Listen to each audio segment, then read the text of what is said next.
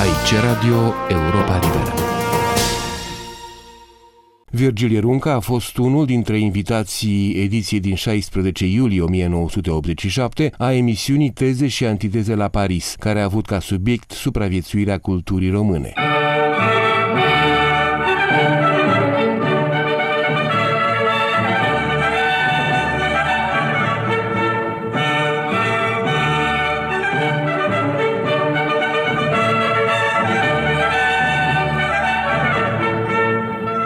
Teze și Antiteze la Paris, o emisiune de Monica Lovinescu.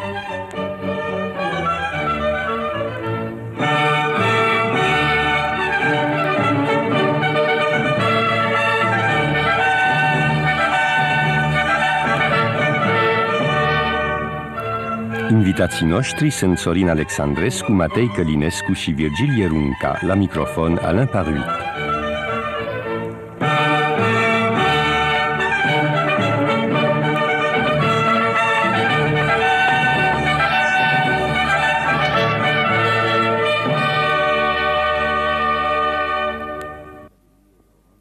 La Congresul Academiei Româno-Americane, ARA, care s-a ținut la sfârșitul lunii iunie la Sorbona și despre care v-am vorbit în emisiunea trecută, s-a discutat în cursul unei mese rotunde despre supraviețuirea culturii române. Monica Lovinescu a invitat azi pe câțiva dintre cei care au dezbătut această problemă spre a o discuta din nou în fața dumneavoastră care nu v-ați putut afla în Amfiteatrul Descartes. În jurul mesei rotunde de astăzi, Sorin Alexandrescu, Matei Călinescu și Virgil Ierunca. Le cedăm microfonul. Supraviețuirea culturii, un semn de întrebare, era deci tema mesei rotunde de la Congres, la care Matei Călinescu ne propusese un fel de contratitlu, Cultura supraviețuirii, pentru a discuta despre felul literaturii române de a face față asaltului la care este supus. Îi avem de față pe Sorin Alexandrescu, pe Matei Călinescu și pe Virgil Ierunca. Înainte de a începe discuția, îmi îngădui să amintesc care sunt formele acestui asalt. Se încearcă o albanizare sau o insularizare a culturii, o analfabetizare a populației prin cântarea României, o dezintegrare a instituțiilor și mijloacele sunt o cenzură ubuescă și multiformă, o gâtuire a instituțiilor, cum spuneam, Uniunea Scriitorilor după Academie și Institute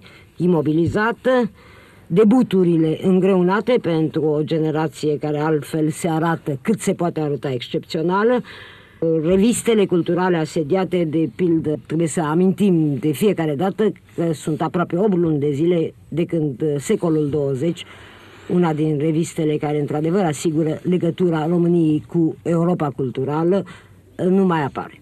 Fără să fie interzis, însă nu mai apare. Acestea fiind spuse, ne-am întâlnit pentru că totuși mizerii fiziologice din țară nu-i corespunde o mizerie culturală. Scriitorii încearcă să supraviețuiască, prin opere, să supraviețuiască pe baricade estetice. Sunt și altfel de baricade, sunt foarte rare, excepțiile le știm cu toții. Deci, asupra modului de a salva cultura română și asupra metodelor, reușitei sau nereușitei lor, ne-am întâlnit ca să stăm de vorbă. Matei Călinescu, ce înțelegeai prin cultura supraviețuirii? Prin cultura supraviețuirii înțelegeam, de fapt, modul de a se apăra al scriitorului în fața unei catastrofe, aș zice. Unei catastrofe în sensul plin al cuvântului. E vorba aici de o imixtiune brutală a unor autorități politice incompetente în cultură. E vorba aici de o cenzură care, între alte funcții, are și pe aceea de a umili pe fiecare scriitor prin arbitrariul ei, prin imprevizibilul ei, prin absurditatea ei. E vorba aici de un sentiment quasi-apocaliptic pe care cred că l-are intelectualul român de azi și deci Noțiunea de supraviețuire mi-a fost sugerată de situația pe care o descriu, dar și recent de lectura unui articol foarte interesant care a apărut într-o revistă americană, Harper's Magazine, scris de o profesoară de literatură din America, o profesoară care a fost pentru un an în România, la Iași, și descrie în acest articol impresiile ei generale. Și la un moment dat ea spune că din anumite puncte de vedere îi se pare că România este o țară în care lucrurile stau mai rău decât în cele mai sărace țări ale lumii a treia. Nu în sensul material, nu în sensul neapărat al foametei, cât în sensul expresivității. Într-o societate din lumea a treia poate să existe crize extraordinare, dar în același timp expresivitatea umană supraviețuiește. În România, spunea această profesoară americană, sentimentul pe care îl are un străin este că privește pe stradă, nu, oameni care s-ar mișca într-un spațiu concentrațional. Pe figurile lor se citește un fel de profundă tristețe, o stare de traumatizare, o dezorientare, un fel de reducție la reacții biologice elementare. Acum, totuși, în această stare concentrațională în care literatura se află împreună cu societatea pe care, într-un fel sau într-altul, o exprimă, uimitoare este reacția scriitorilor care, pe plan cultural, cât mai reușesc, de-al minteri, să se pună la curent cu o rapiditate absolut extraordinară cu toate curentele contemporane ale Occidentului, și în care continuă, în ciuda cenzurii, să apară cărți care ar putea foarte bine să apară în Occident. Da. Mi se pare că, într-un fel spontan, scriitorii, oamenii de cultură din România, au înțeles că lor le revine responsabilitatea de a menține această expresivitate a națiunii. Și atunci, în numele acestei expresivități, ei duc o luptă de care poate nu sunt întotdeauna perfect conștienți. O luptă pentru cuvânt, pentru metaforă, pentru o anumită distincție literară și culturală, pentru estetic, pentru un estetic care este de multe ori subversiv, deși subversivitatea lui nu este totdeauna vizibilă și deși unii contestă această subversivitate. Evident că aceasta nu este suficient, dar este un lucru important. Deci aș zice că intelectualitatea română de astăzi a devenit centrul, nu? În care se încearcă menținerea expresivității unei națiuni, expresivității verbale, intelectuale, culturale în genere. Ai aceeași impresie, Sorin Alexandrescu? Da, sigur, am aceeași impresie, în sensul că marea majoritate oamenilor culturii și, în orice caz, cei pe care eu pot urmări mai ușor, pentru că se exprimă prin scris, adică scriitorii, eseiștii, filozofii, au încă această atitudine de, să zic așa, de deasupra mizerilor politice, în sensul că ei slujesc încă un ideal cultural, care este cel, mai mult sau mai puțin, tradițional în societatea română, îl sprijină și în același timp îl fac să continue. Mi se pare că am putea aici introduce o anumită nuanță și am putea vorbi, de exemplu, sau diferenția între ceea ce aș numi norme culturale și ceea ce aș numi practica discursului cotidian. Lucrul cel mai uimitor mi se pare faptul că, în ciuda tuturor catastrofelor, tuturor presiunilor și mai departe, normele nu s-au schimbat. Normele, în fond, sunt aceleași ca în tot restul secolului 20. Se vorbește încă și acum despre un primat al intelectualității, se vorbește un primat al spiritualității, un termen care este cu totul surprinzător, fie că se înțelege în sens, știu eu, de un anumit ideal estetic, fie că se înțelege chiar mai mult spiritualitate într-un sens oarecum difuz creștin. Oricum se păstrează acest ideal. În al doilea rând, se păstrează un anumit interes, cum spunea Monica Lovinescu, pentru cultura occidentală și, într-o anumită măsură, pentru modelele discursive care vin de acolo. Se ține cont, de exemplu, de ceea ce se întâmplă în societățile occidentale în sens de inovație culturală. Cred că exemplul textualiștilor și eventuala comparația lor cu teoriile discursului sau teoriile textului în Franța sunt extrem de sugestive. Adică scriitorii refuză să fie într-un fel de Albanie, cum spuneai. Ei păstrează legăturile normale, intelectuale cu restul lumii. Dar cred că avem un exemplu și mai recent, pentru că textualismul, dacă vrei, este recuperat de tinerii prozatori români ai generației 80, cu câțiva ani serioși de întârziere față de Occident, dar, în schimb, postmodernismul este apărut un număr al caietelor critice despre care s-a vorbit la acest microfon. Ai vorbit, Virgil Ierunca, îndelung despre el, cu care s-ar putea mândri, cred, orice capitală occidentală, nu-i așa? Da, era un număr excepțional, cu o mică paranteză pe care am uitat să o introduc atunci când l-am comentat, dar asta nu e vina redactorilor care au alcătuit numărul, că probabil cenzura, cum veghează tot timpul, a obligat pe redactori să scoată numele lui Matei Călinescu.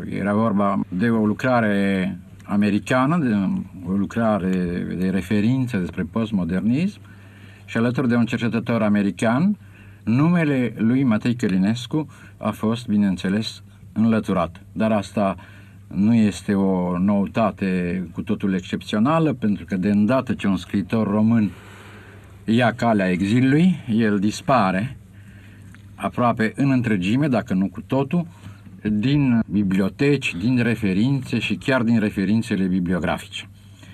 La ceea ce bine observa Sorin Alexandrescu, aș vrea să spun că aceste constante, aceste norme constante există la București, totuși o netă înclinare spre formele de modernitate și neomodernitate și postmodernitate în cultură este accentuată și lucrul acesta se explică prin faptul că formele tradiționale, în sensul bun al cuvântului, ale culturii, fiind monopolizate de puterea politică și deturnate în însăși esența lor, e firesc ca oamenii de cultură, artiștii și scriitorii în special, să oculteze oarecum sau să nu pună accentele grave care merită să fie pus pe orice fenomen spiritual și tradițional și să primească mai ales formele de modernitate și postmodernitate ca un fel de răspuns, ca un fel de opțiune și reacție împotriva puterii politice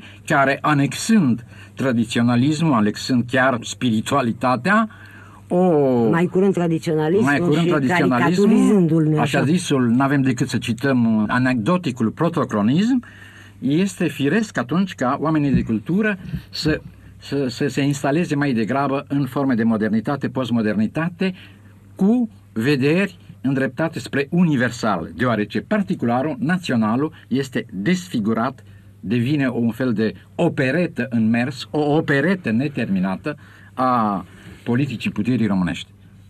Matei Călinescu? Eu sunt într totul de acord cu ce s-a spus aici și vreau să repet că această vitalitate a culturii române, această vitalitate expresivă, ia o mulțime de forme, între care și această urmărire foarte îndeaproape a situației occidentale, între care menținerea unui dialog cu Occidentul, că nu este vorba aici de o simplă imitație, și cred că cele mai bune cărți care s-au publicat în ultimii 10-15 ani arată că e vorba de un dialog și nu de o mecanică repetare a unor experimente occidentale.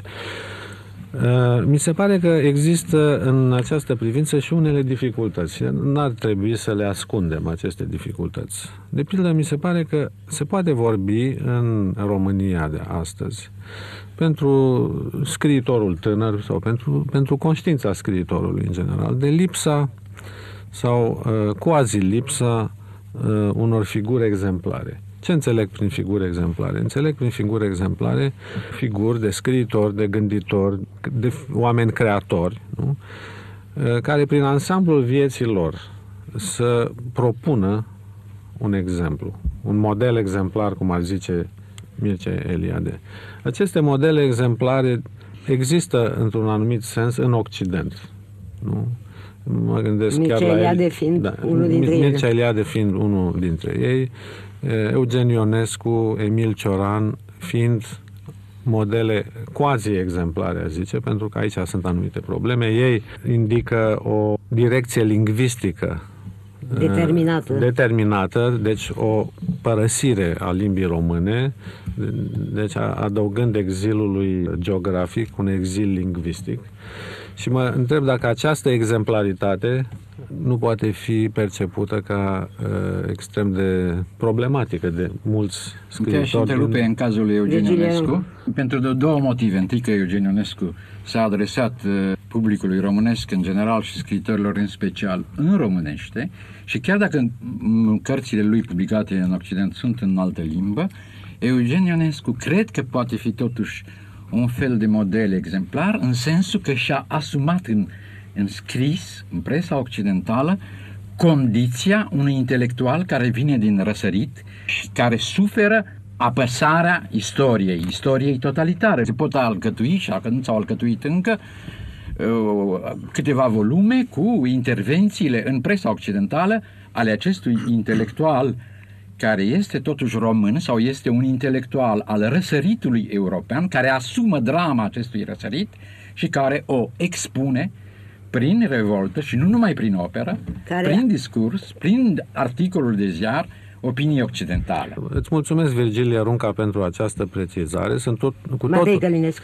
Sunt cu totul de acord cu ceea ce spui despre Eugen Ionescu, dar totuși, din punctul de vedere al scriitorului român, internalizarea imaginii lui Eugen Ionescu, a carierei lui, poate să pună probleme dificile. Dar eu sunt de acord că Eugen Ionescu este o figură exemplară. Mai dificilă este problema dacă ne gândim la ce se întâmplă în România. Nu-mi dau seama dacă există acum în România figuri literare, modele exemplare în acest sens. Sorin Alexandrescu? Da, e greu de spus ce modele exemplare se pot constitui acum în România, dar cred că nu putem pune sub același model figuri ca Eliade, Ionescu și Cioran. Și am impresia că diferențierea între ei, independent de răsunetul divers al operelor în Occident, este o diferențiere, într-un fel, internă culturii române. Cred că am putea deosebi aici între ceea ce eu aș îndrăzni să numesc un discurs edifiant, la care aș pune, de exemplu, central opera lui Mircea Eliade, și un discurs critic sau chiar dizolvant, în care l-aș vedea pe Cioran și, într-un fel, pe Eugen Ionescu, referindu-mă chiar la începuturile lor în anii dinaintea și în timpul războiului mondial.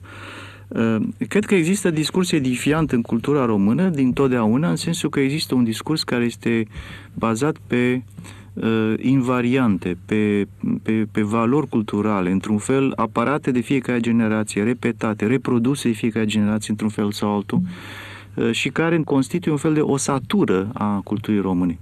Și aș vedea alături de acest discurs un discurs dizolvant care pune totul în discuție, critică, nu în sens destructiv, ci într-un sens care dorește spargerea anumit mecanism reproductiv în cultura română și introducerea unor elemente noi.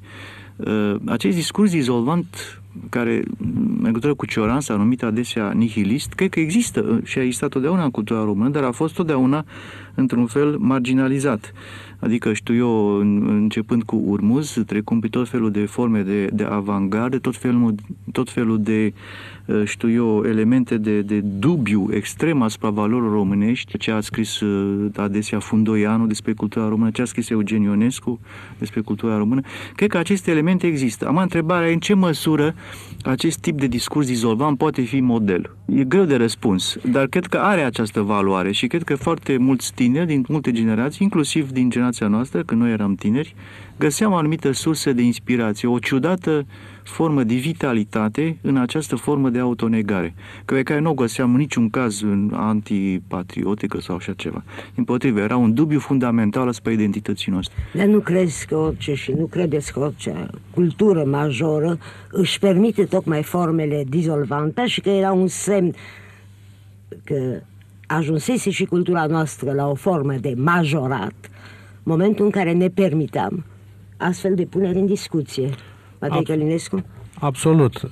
Cred că discursul dizolvant, cum zice Sorin Alexandrescu, poate constitui un model exemplar, după cum și discursul edifiant poate constitui un model exemplar. Și mai ales dialogul dintre ele. Și dialogul sau cearta dintre ele sau conflictul dintre ele sunt totdeauna fecunde. Apropo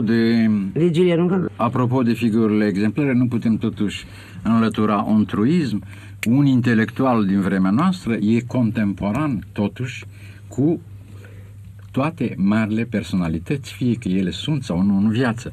Când România a dat, în momente de încordare istorică, figuri ca Mircea Vulcănescu sau ca Gheorghe Brătianu, care trăiesc și mor în condițiile în care au trăit și au murit, cred că aceste două figuri sunt și necesarmente în conștiința fiecărui om de cultură din România și sunt cu adevărat, pentru că de 20 de ani se duce o luptă în România printre tinerii intelectuali de a se pomeni, de a se comenta Mircea Vulcănescu. Ca să se smulgă aprobarea numai a citării numelui, s-au dus lupte. Până la urmă s-a publicat și un text, faimosul text despre dimensiunea românească a existenței. E același lucru cu Gheorghe Brătianu, care acum intră. Deci, întâi, orice intelectual actual nu poate să nu fie contemporan cu figurile exemplare care nu mai trăiesc. Pe de altă parte, mă întreb dacă în afara figurilor exemplare, scriitorii și artiștii adevărați nu privesc ei înșiși spre conștiința lor pe care vor să-și o reinstaureze ca model. Și probabil că privesc, de îndată ce există în filozofie, în poezie, în roman, în artă, creatori cărora nu li se poate reproșa nimic din sfera acestei exemplarități. Aș vrea să te întreb, Virgil Ierunca, dacă nu s-ar putea extinde discuția și la chestiunea contramodelelor, să zicem, adică a unor figuri exemplare negative, dintre care nume foarte importante din literatura română, care nu pot să servească drept exemplu interior, drept imagine internalizată. Foarte just. Și de pildă mă gândesc într-un fel la criza prin care trece poezia lui Tudor Arghezi, care este un poet de geniu. Este, cred, exemplu cel mai edificator și cel mai dureros. Atât poeții din generația dumitale, cât și bunii poeți care au venit după generația Matei Călinescu și chiar poeții astăzi cei mai noi au toți un fel de stinghereală, un fel de distanță stingherită față de Tudor Arghezi. De ce? Pentru că Tudor Arghezi a făcut anumite concesii de anumit ordin în interiorul cuvântului. Adică nimeni nu cere ca scriitorul să fie moral sau să facă operă moralizatoare. Însă când lipsa de moralitate, când imoralismul activ pătrunde în sfera cuvântului, cuvântul însuși iasă din aura, ca să-l citesc pe Benjamin, care îi place mult lui Sorin Alexandrescu, iasă din aura verbului și atunci e vorba de o corupție interioară a cuvântului. Și această corupție interioară a cuvântului este manifestă și față de ea au luat și ea o distanță adevărații poeți și intelectuali. Matei Călinescu, am impresia că vrei să-i răspunzi lui Virgil Ierunca. Vreau doar să fac o mică precizare. Problema moralității, chiar dacă este vorba de o moralitate în interiorul cuvântului, mi se pare extrem de dificilă și făcută din foarte multe imponderabile, cum este și problema esteticului însuși, nu? A integrității estetice a cuvântului. Eu cred că integritatea estetică implică integritatea morală. Și cred că... De atunci sunteți de acord? Nu suntem de acord. Nu suntem neapărat de acord. Așa? Nu suntem neapărat de acord. Pentru că mie mi se pare că există poeți mari, nu? Am dat exemplul lui Arghezi ca un exemplu oarecum negativ, în sensul că el nu s-a constituit ca o figură exemplară ca poet, nu. El nu s-a constituit ca o figură exemplară nu din pricină că a făcut concesii, poate, ci din pricină că există un imponderabil în poezia lui care l-a împiedicat să să fecundeze imaginația, inclusiv morală, a scriitorilor din generațiile tinere. Să încercăm să căutăm contraexemple. Mie mi se pare că, în ciuda politicii contestabile, nu, o serie de scriitori și filozofi, nu, s-au putut constitui în figuri exemplare. Ia exemplul lui Heidegger, nu? Heidegger a fost membru al partidului nazist. Heidegger a fost rectorul universității din... Asta e o poveste care e deja așa, și a șters dedicația către Husserl pe o ediție din Zein und Zeit care a apărut în timpul lui Hitler. Se poate discuta despre chestia asta, dar el, ca filozof, rămâne un filozof extraordinar de important. Eu cred totuși că între cele câteva luni de absență din sfera, hai să spunem, a eticului lui Heidegger și condițiile la care este supusă literatura română de 40 de ani, adică spațiul acesta care capătă o valoare opresivă extraordinară, eu cred că e foarte greu de stabilit comparația. Până la problema Heidegger încă nici istoricește vorbind, nici până astăzi nu e încă bine lămurită. Ce crede Sorin Alexandrescu?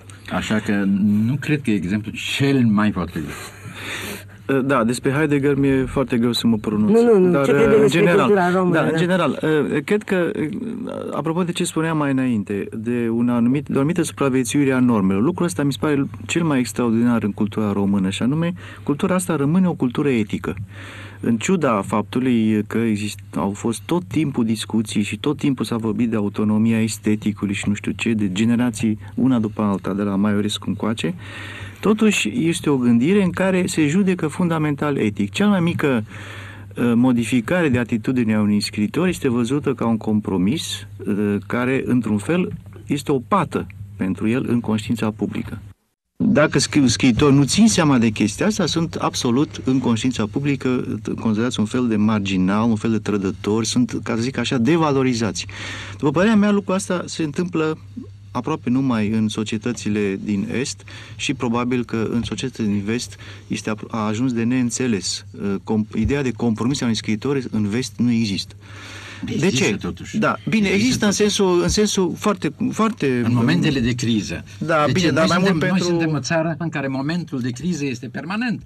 În țările occidentale, în momentele de criză, în momentele când scriitori de primă mână, ca Braziac sau ca Driola Rochelle, se compromit, colaborează cu ocupantul, ei plătesc, unul plătește cu viața, celălalt plătește cu sinuciderea. De acord, dar asta se referă numai, de adevăr, cum spui, la momente de criză. Pentru că țările occidentale sunt la adăpost. Mă scuzați, de crize, de seisme.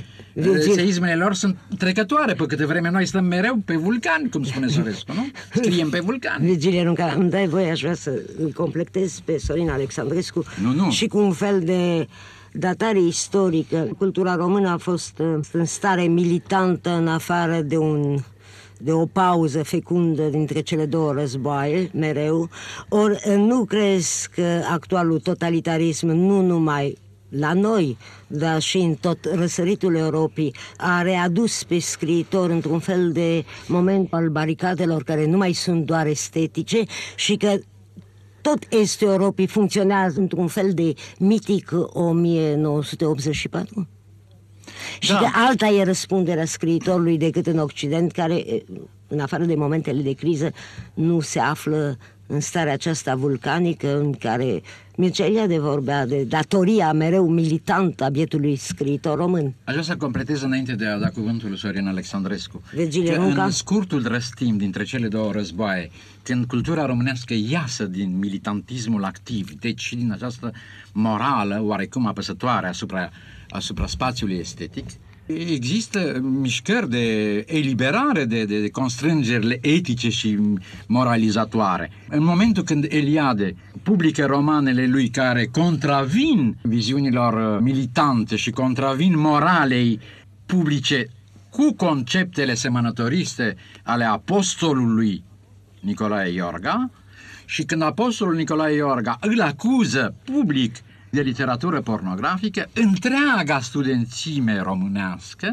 și Cea mai mare parte a scriitorilor români iau partea nu a lui Iorga, oricât de apostol ar fi fost el, ci iau partea lui Mircea Eliade. De ce?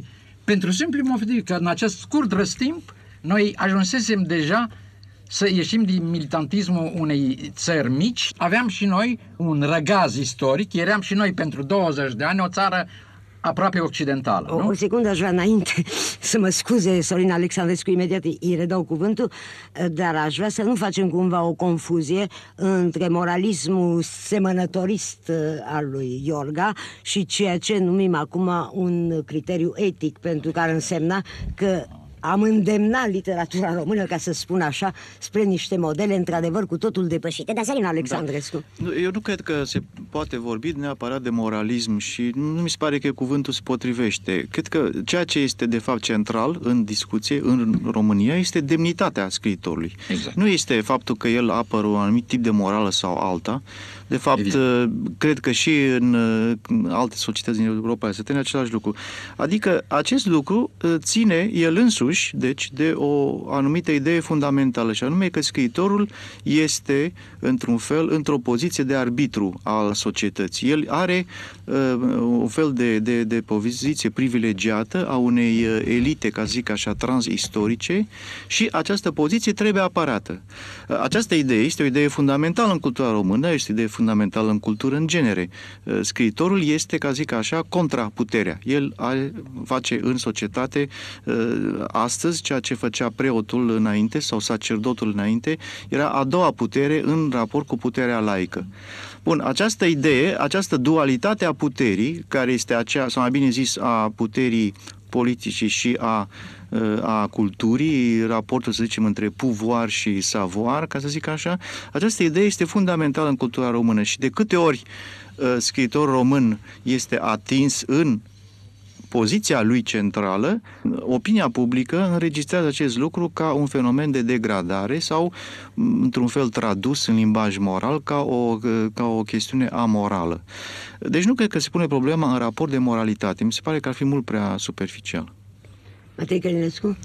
Da, sunt de acord că nu se pune problema în raport de moralitate, ci se pune în raport de apărarea unei funcțiuni, nu? Care este, eu aș distinge aici între putere, care este acum total în mâinile unei oligarhii politice și în mâinile unui individ, de fapt, și ceea ce este funcția poetului, funcția intelectualului. E o funcție sacerdotală, în linii mari, nu? Dincolo de asta este o funcție a adevărului, nu? Funcția de a menține un adevăr nuanțat, nu un adevăr simplificat, grosolan, geometric, un adevăr extraordinar de nuanțat. De aici și dificultățile. Când opinia publică simte că scriitorul a păcătuit împotriva acestui adevăr nuanțat, atunci se produce reacția. Când acest păcat împotriva unui adevăr nuanțat este marginal, opinia publică iartă. De pildă, mă gândesc la Ion Barbu, nu? Ion Barbu a scris și el o poezie nefericită, nu? Bălcescu trăind, care e o piesă a realismului socialist român. El nu a fost repudiat pentru asta. Dar între o piesă și o operă, ca la Arghezi, e o diferență enormă. E mai mult decât o nuanță, aș spune. Nu, dar nuanța este în integralitatea operei. Da. Sorin Alexandrescu? Da, bineînțeles, această funcție, să zicem, sacerdotală, despre care am vorbit și eu, cred că într-un fel a rămas și de aceea, încă o dată, subliniez faptul, cel puțin așa cât înțeleg eu, că totul se degradează, totul se distruge în momentul de față, dar normele nu. Normele rămân în România, în mod ciudat, intangibile și cred că asta face, de fapt, tăria culturii române și, într-un fel, tăria acestui neam. Dacă ne gândim puțin în istorie, cred că găsim cu ușurințe situații asemănătoare, în care, chiar dacă conștiința normativă era difuză, să zicem, conștiința ortodoxiei în raport cu diverse atacuri sau mișcări de seducție din alte confesiuni, luterană, calvinistă, nu știu ce, chiar dacă conștiința de ce este difuză, este de o extraordinară trăinicie, durabilitate. Și s-ar putea ca asta să fie, într-un fel, cheia supraviețuirii românești miraculoase de-a lungul atâtor crize. Acum, aș vrea să aduc poate discuția într-un mod mai concret la diverse, să zicem, nuanțări, diverse diversificări care se petrec în ultima vreme. Am mai vorbit despre asta și la masa rotundă cu Monica Lovinescu, adică cu noi toți la congresul numit mai înainte. Cred că ar trebui să vorbim puțin și despre o anumită diferențiere, o anumită evoluție în proza românească. Se vorbește mereu despre diverse generații și asta este și acest concept de generație este un fel de leitmotiv, un fel de obsesie al scriitorului român, începând de fapt de la generația lui Eliade. Ei iau distanță față de fragilitatea începând de la generația lui Mircea Eliade. Exact, da, el este, adică acea generație prima care conceptualizează acest sentiment de solidaritate. Bun, e foarte interesant, cred eu, o anumită evoluție care se petrece în narațiunea românească. Știm cu toții de fantastica explozie a așa zisului textualism, care este probabil în proza românească în momentul de față lucrul cel mai interesant și care a adus o reînnoire fundamentală a prozei românești. Mi se pare că se pot găsi câteva diferențieri foarte interesante în raport cu proza de acum 10, 15, 20, 30 de ani. Aș încerca să vorbesc aici de un anumit rol al naratorului și un anumit rol al scriitorului care s-a modificat fundamental. Vă amintiți de ce spunea Walter Benjamin? Că plăcerea narațiunii și funcția narativă constă în aceea că oamenii simt încă că au de împărtășit o anumită experiență și vorbesc despre aceasta. Dar funcția naratorului dispare și probabil proza narativă poate dispare în momentul în care oamenii nu mai au de împărtășit nicio experiență, în care se produce deci un fel de atomizare a vieții sociale sau din potrivă o anumită privativizare, în sensul că viața publică aproape încetează. Bun, despre asta s-a vorbit foarte mult în legătură cu postmodernismul occidental, dar cred că se poate vorbi și în legătură cu proza românească. Aș sugera aici o diferență. Dacă mă uit la, să zicem, romanele lui Marin Preda, lui D.R. Popescu, din faza ciclului F, adevăratul D.R. Popescu, dacă mă gândesc la Buzura, dacă mă gândesc chiar la Ivasiuc, în vechile lui romane și de alții, cred că exista acolo o anumită funcție pe care naratorul și-o asuma. Era un fel de mediere, aș spune eu, între ceea ce era utopia oficială, discursul puterii, în sensul de dezvoltare planificată înspre un viitor luminos, de care toată lumea era sigur în discursul respectiv, și între ceea ce era probabil discursul privat, imaginea pe care o avea fiecare individ de dezvoltare sau de mișcare haotică a realului în care nu se putea vedea niciun sens în afară de acela destructiv. Bun, scriitorul își asuma, a zice, o dublă funcție. El încerca să explice dialectica realului, cititorului, și încerca să convingă puterea că trebuie să țină seama de adevăr, de mișcarea adevărată a realului. Ceea ce nu era puțin. Ceea ce era extraordinar. Era însă o funcție pe care scriitorul și-o asuma, ca să zic așa, într-un mod aproape hegelian. Nu vreau să spun marxist, ci accentuez hegelian. Bun, am impresia că acest lucru tinde să dispară, că scriitorul nu-și mai asumă această funcție de mediere, că scriitorul nu mai se află acum în faza sau în poziția de elită care mediază. Aș aminti aici ce spune un critic american, Fredric Jameson, și anume că literatura propune o soluție fictivă la niște probleme reale din societate.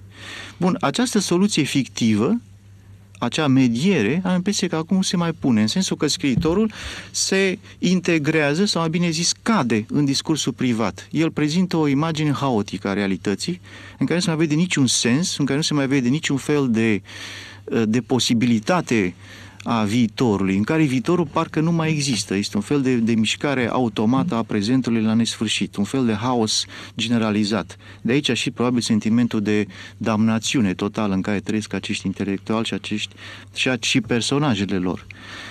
Nu știu dacă asta se poate numi postmodernism. Mi se pare că e puțin abuziv, dar mi se pare o schimbare, o mutație fundamentală în proză. Iarăși accentuez, e greu de generalizat și e și mie greu să generalizez, mă refer mai mult la o impresie de lectură. E cu atât mai greu de generalizat cu cât ceea ce numim proza scurtă este ea însăși în curs de evoluție în clipa de față și câteodată reia funcțiile de mediere, însă pentru momentul 80 masiva e perfectă dreptate. Dar Matei Călinescu? Aș vrea să atrag atenția asupra două chestiuni. Una minoră, Fredric Jameson, pe care Sorin îl citează cu atâta respect, eu îl privesc ca un fenomen foarte bizar. El este un tip quasi delirant, un marxist, declarat marxist, care injectează însă în marxism tot felul de ideologii, de la lacanism și post-lacanism, nu? Până la o estetică libidinală și așa mai departe. Și care este Liotard. Și eu cred că, de fapt, până la urmă, ceea ce face Jameson este să-și pulverizeze propriul său marxism și propria sa logică. Dar, mă rog, ideea pe care ai spus-o, puteai să o spui fără să o atribui lui Jameson. Ea nu este recognoscibil jamesoniană, este o idee foarte generală care circulă în foarte multe contexte. A rolului naratorului, nu? A rolului naratorului de a media și de a propune soluții fictive unor probleme reale, nu? Acum, eu cred că textualismul de care vorbești, eu nu-i cunosc prea bine pe acești scriitori, dar impresia mea este că ei duc la un fel de fragmentarizare, a universului narativ. Până la fărâmițare. Deci este vorba de micronarațiuni. Acum, eu cred că nu poate exista un mod narativ major de tipul nuvelei mai lungi sau al romanului, fără ca naratorul, sub o formă sau alta, să-și asume această funcție mediatoare. Această funcție mediatoare poate fi asumată la modul serios, nu? Hegelian, la modul neserios, jucăuș, ludic, și de fapt romanul postmodern tinde să meargă pe linia ludică și există un roman postmodern. Cu distanța deriziunii. Cu distanța ironiei și așa mai departe. Dar eu cred că fără o funcție mediatoare și fără o figură a naratorului care să se înscrie în universul narativ, tot ce poate să se facă este o pulverizare, o microscopizare a narațiunii și putem avea foarte multe fragmente strălucite, superbe, dar nu există niciun principiu de integrare aici. Da, Sorin Alexandrescu. Am și eu anumite rezerve față de Fredric Jameson, totuși părerea mea este mai pozitivă decât a ta, Matei Călinescu, și în sfârșit cred că ceea ce spune el se înscrie într-o anumită mișcare, să zicem, în sociologia literară, care este foarte generală, de altfel. Acum, în ceea ce privește însă această proză și această funcție a naratorului, ea nu este o chestiune care se petrece astăzi, este un fenomen în proza occidentală de foarte, foarte veche, această dispersare a subiectului narator, această chiar fărămițare a unității psihice, o știm de la Muzil și de la Proust de mult timp. Dar ceea ce mi se pare interesant în proza românească actuală, indiferent de limitele impuse de gen, pentru că evident proza scurtă și narat și romanul sunt lucruri diferite, este o anumită mutație a atitudinii și a funcției discursive. Nu naratorul și nici personajul spune sau caută adevărul, ci discursul în totalitatea lui reflectează dispariția sau imposibilitatea de a găsi adevărul. Adică discursul reflectează o anumită situație socială și anume această atomizare a vieții publice, această lipsă de sens, această lipsă de mișcare a realului într-o anumită direcție, această lipsă de intenție și așa mai departe. Acest lucru sunt arătate ca atare și nu mai sunt mediate de un personaj care dimpotrivă caută să îngrădească această dispersiune a sensului înspre o anumită mișcare recognoscibilă. Acest lucru cred că este se petrece în același fel, indiferent de genul literar, pentru că este o chestie de atitudine fundamentală în text a scriitorului și o anumită funcție a textului. Și din cauza asta cred că diferența de gen este aici secundară în raport cu o mutație fundamentală în proză. Până acum, Sorin Alexandrescu a găsit modele în istorie pentru lucrurile care se întâmplă în cultura română. În schimb, cred că un model nu poate găsi. Un exil intelectual aproape ca soluție colectivă. Exilul intelectual, plecarea atâtor scriitori, atâtor intelectuali din țară, cred că este fără precedent și este și acesta un răspuns la asaltul cultural de care vorbim. Un răspuns, repet, fără precedent. E foarte firesc ca în momentele acestea de supreme, de situație limită, o parte din... Nu e vorba ca toată lumea să se exileze. Aducem omagiul nostru celor care, în ciuda greutăților prin care trec, rămân acolo și se exprimă pentru dăinuirea acestui spațiu de cultură și de spiritualitate românească. Nu e mai puțin adevărat că exilul de astăzi este unic în istoria țării românești. Dar nu, și pune o problemă întregii culturi românești, în sensul acesta vorbesc despre el, nu ca să facem o listă care ar fi de-al minteri interminabilă a celor care s-au exilat. E încă o problemă suplimentară care se pune culturii românești, nu credeți? Matei Călinescu? Cred că este o problemă importantă și cred că regimul a dezvoltat o strategie. Este strategia amneziei, a radierii, a uitării totale, a eliminării din existența exilului. Dar cum exilul devine din ce în ce mai important și mai semnificativ, în sensul că foarte mulți intelectuali, foarte multe ramuri de activitate se află în Occident și contribuția lor începe să devină vizibilă, problema aceasta a exilului se va pune din ce în ce mai acut și nu știu dacă această strategie simplă a amneziei va reuși. Dimpotrivă, cred că a dat greș. Este marea eroare pe care și-o închipuie regimurile totalitare, că exilul se poate confunda cu uitarea. Exilul românesc intelectual, ca să fim mai concreți, astăzi este foarte prezent. Dacă există o față luminoasă a României intelectuale, la această față luminoasă a României intelectuale, intelectualii din exil contribuie în mod incontestabil, ei sunt mereu prezenți, Da, aș spune că în momentul de față există două spații în care se produce cultură română.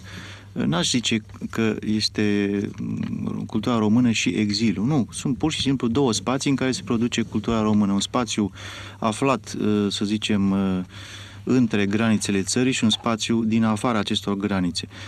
Poate s-ar putea compara cu situații din trecut, știu eu, cu anii 1848, în care cultura română era o dublă. Câți exilați erau în 1848? Nu e vorba numai de o problemă de număr.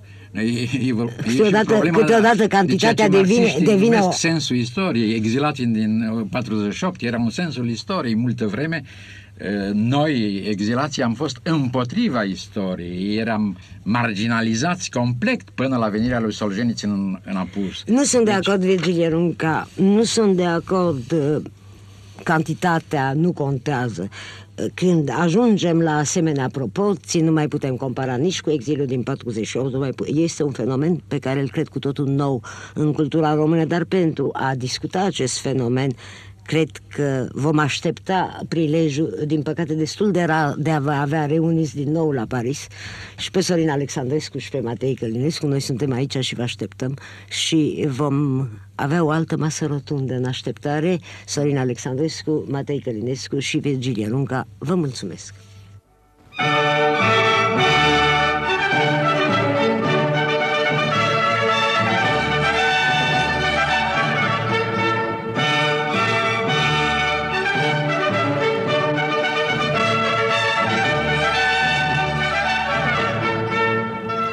ați ascultat Teze și Antiteze la Paris, o emisiune de Monica Lovinescu.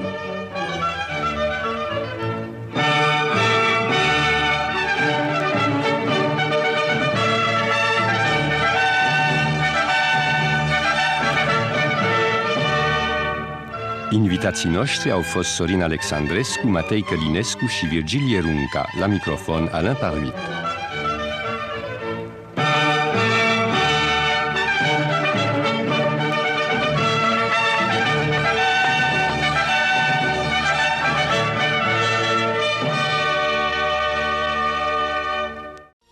Aici Radio Europa Liberă.